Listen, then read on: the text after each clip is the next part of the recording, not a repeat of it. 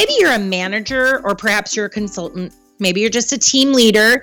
Whatever it is, whatever role you're currently in in a leadership function, you know when your team has issues that need to be worked on. We can all feel the tension. You can see it happening maybe between different cohorts and people that are working together and um, actually people that really don't work together.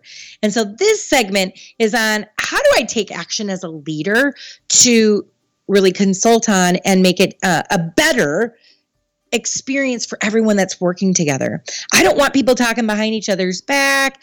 I don't want them to not talk in my meetings. So, really, it's identifying the elephant, bringing it to attention, and how we go about doing that is through different exercises.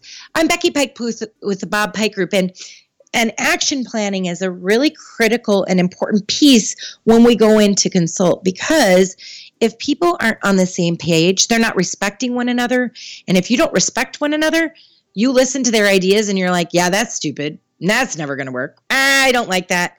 And so, as a consultant or a team leader, a manager, whatever role that might be, where you have a group of people that are reporting to you, you want to make sure that you take the time and address the conflict in the room. I know, super uncomfortable but it's really important that we do that. So let me give you an idea of how you could do this, an exercise that you might want to run your group set, you know, group through. Doesn't matter what size your group is, but it does require some time. This isn't going to be a 15 minute fix.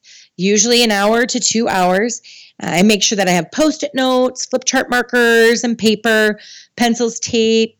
Uh, I like using self stick, you know, dots and what happens is each participant gets their own post it notepad and they individually brainstorm what are some you know key issues facing the group. And now this is all in confidence and unless you know someone's handwriting, right? And we're putting one idea on a post it note. Then that post it note's going to get put on a flip chart paper. Of course, you need to give people time to think through. Critical thinking takes more than one minute. So I recommend three to five minutes, depending on how many issues they're going to come up with. If there are just too many to, you know, really address, give three minutes.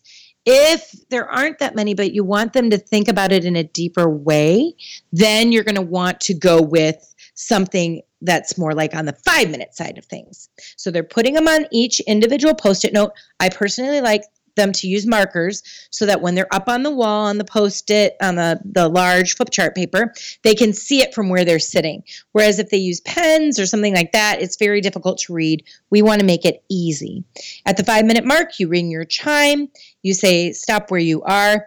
To make it easy i pair them up with somebody that they trust in the room. I say go ahead and find a partner and work with them and see which ones you have in common. Now they read through what they have in common and they decide which one says it best. So they're going to remove one if they have a duplicate, pick the one that says it best, and those are the ones that are going to actually end up on our flip chart paper. This saves so much time because now you've just identified the duplicates next what's going to happen is people are going to you're going to take a couple people from the group and you're going to find the duplicates that are there.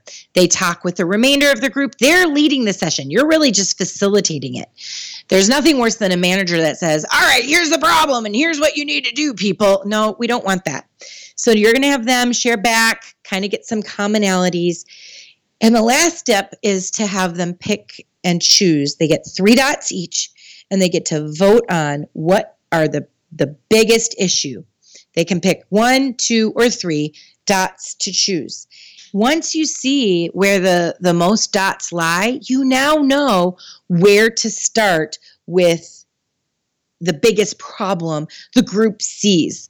And of course, you can do a start, stop, continue. Here's one thing we're going to start doing to help, one thing we need to stop doing. What do we need to continue? Of course, it's all building trust. So this is just one hot topics is what I call it. Uh, and, and it's just a great way to facilitate a deeper conversation surrounding some challenges you might be having. I'm Becky Pike Pluth, and hopefully your team doesn't have any issues. But if they do, you can be a great facilitator using this example can really save you a lot of headaches and can get you on the path to success and bringing your team together closer, building trust. We'll see you next week.